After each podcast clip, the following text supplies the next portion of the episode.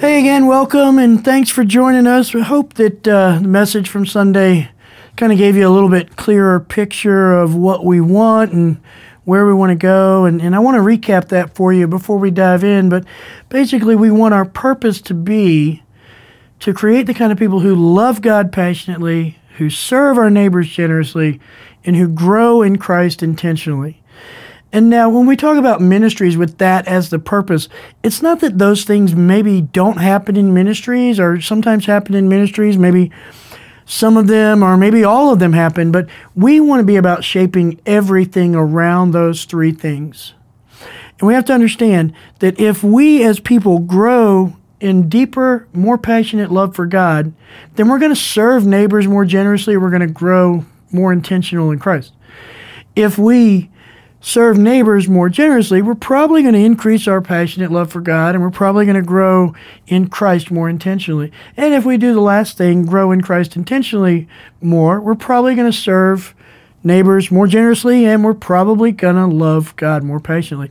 Understand this. Think of these three things as a triangle, three points, and the movement of any one affects the other two.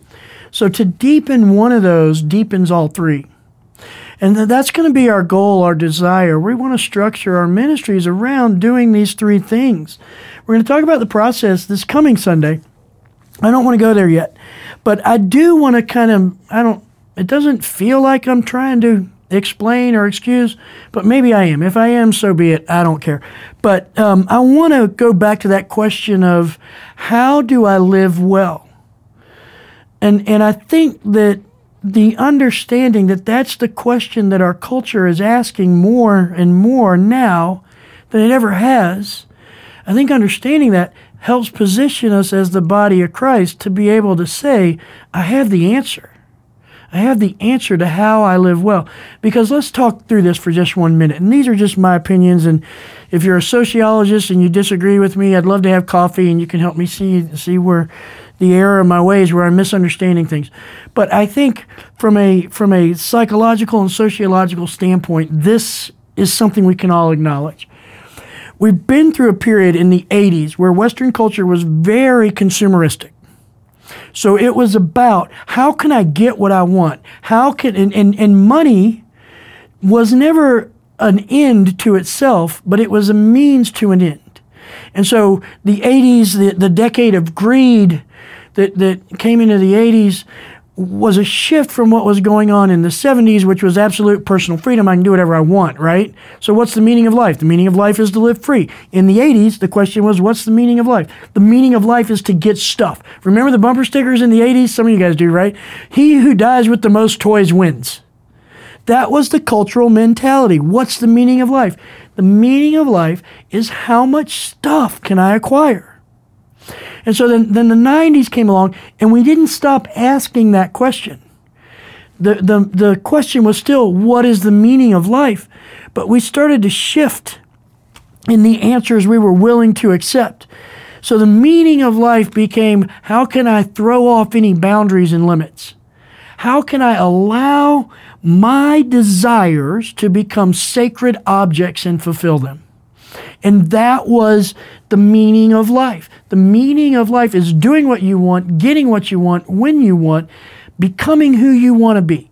And so that's what culture told us. Here's how we, we answer the question what's the meaning of life? Well, here's what happened in the early 2000s and, and, and continued on. What happened was with every cultural movement, eventually it ends and there's this big pushback. So, so the cultural movement of what's the meaning of life and living over meaning of life ended. And then there was this big pushback. The, the pushback resulted in the question how do I live well? So, what is a good life? What's a well lived life?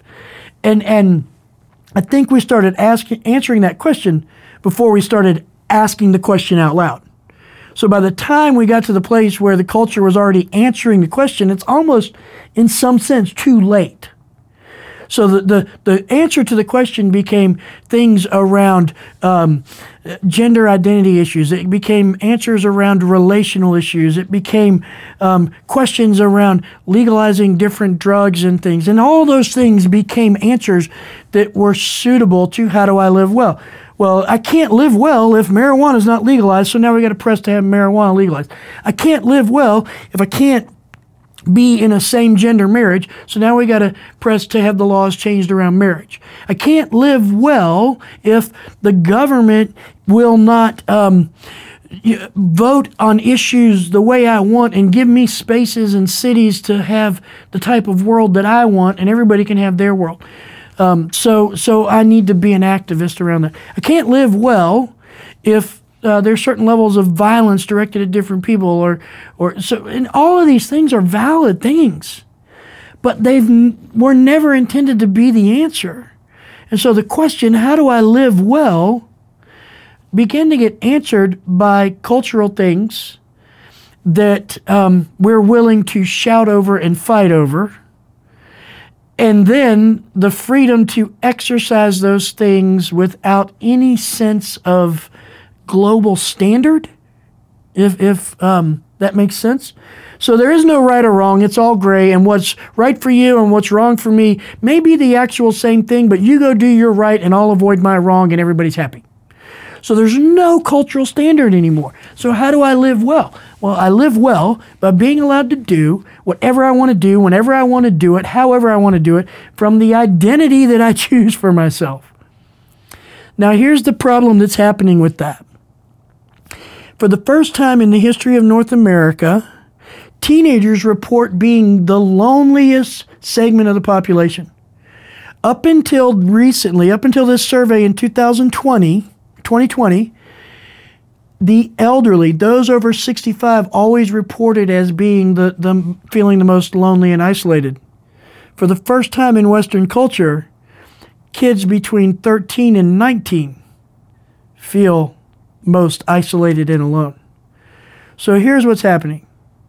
What used to be the pattern of the church is you come to church and then when you graduate from high school, you move on, you don't come back, is changing.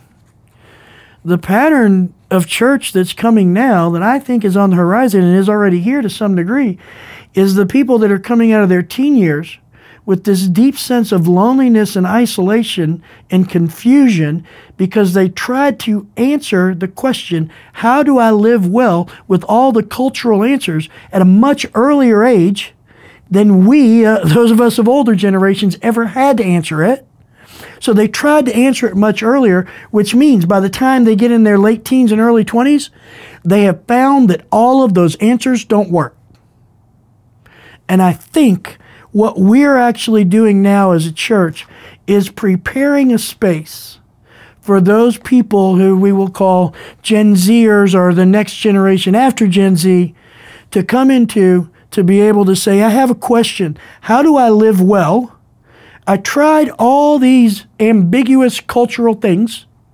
I wasn't male. I wasn't binary, and that didn't help. I, I, was able to, to go to the weed store and get high, and that didn't help. And I dropped out of school, and I didn't have to do this, and, and all these things that we have invited our culture into saying there's no absolutes, and this is the outcome of. All these things have failed. And so now we're going to have a generation of people that the question is, how do I live well?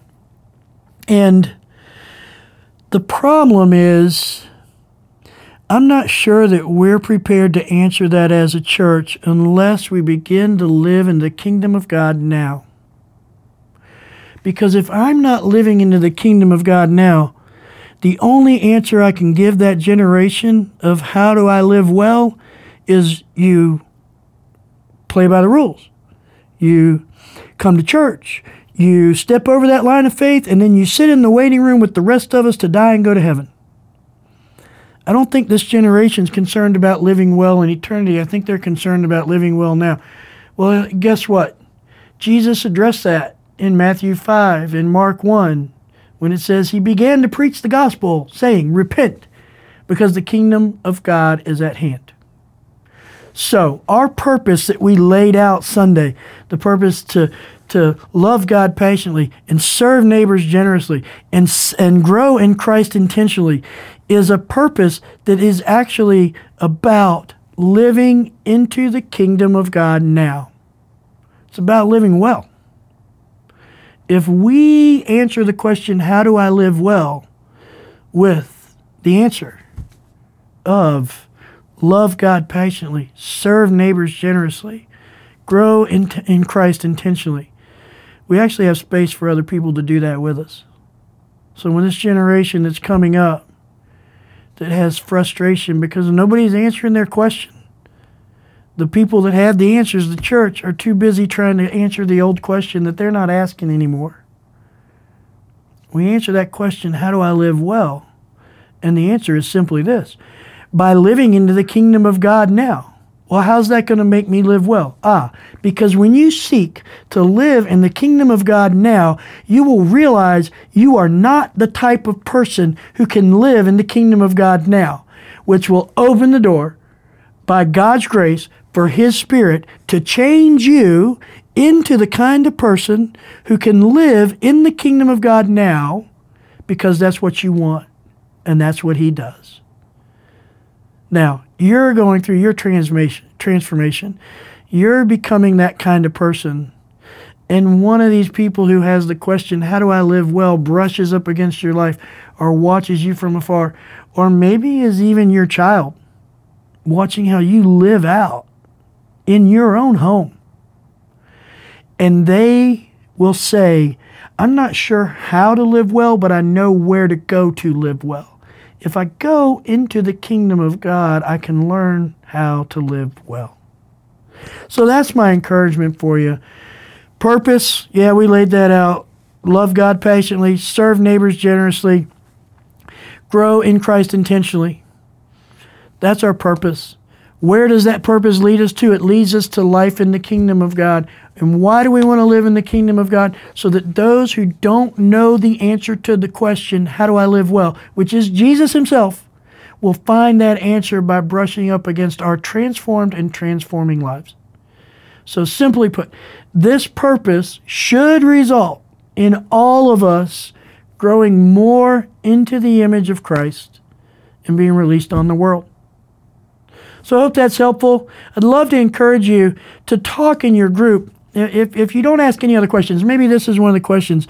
Talk about how you've seen this shift in our culture from the question being, what is the meaning of life, to the question being, how do I live well? Talk about how that shows up in our cultural venues. You know, how that shows up in, in music, in media, in arts, in sports, in advertising, and in everywhere. I think if you pressed into it a little bit, you'd begin to see that th- these subtle shifts create um, seismic changes. And we got to keep up with that if we're going to offer a lost and wounded world the answer to the right question. So have a great time in your conversation. Let me pray for you, and we will see you next Sunday as we talk about the process by which we will realize this purpose. So look forward to seeing you then. Father, I just ask that you pour your blessings out on all of us, God, that you just give us hearts that fall so deeply in love with you that we, we see you in your perfection and see ourselves in our own flaws and yet find that you love us deeply and that that just creates a passionate desire for a relationship with you. That you you give us a willingness to serve our neighbors generously that that that generous service flows out of a place of recognizing needs not desiring um, praise or accolades. And that you open our hearts and our minds to what we could be if we would grow in Christ intentionally. And just give us a vision a picture of that. Help us find the intention to realize it. And then just open our hearts and our minds to the means by which we can pursue that I just ask you to pour a blessing over every group as they have conversation. And I pray that, that the excitement level just goes up, that there's an enthusiasm and accountability and a desire to unleash your kingdom first in our own hearts, and then in our homes, and then in our church, and then in this community, and then in this country, and in this hemisphere, and then in this world, God. And I pray that that um, is something that starts now and becomes a torrent that overflows all of us and it starts in community. So let that be the catalyst in every group that's having a conversation around this lesson to, to seek to grow is this this overflowing of your spirit on us that wants to see the world changed, to see your son lifted up, and to see others benefit from that. So we ask all this in Jesus' name. Amen.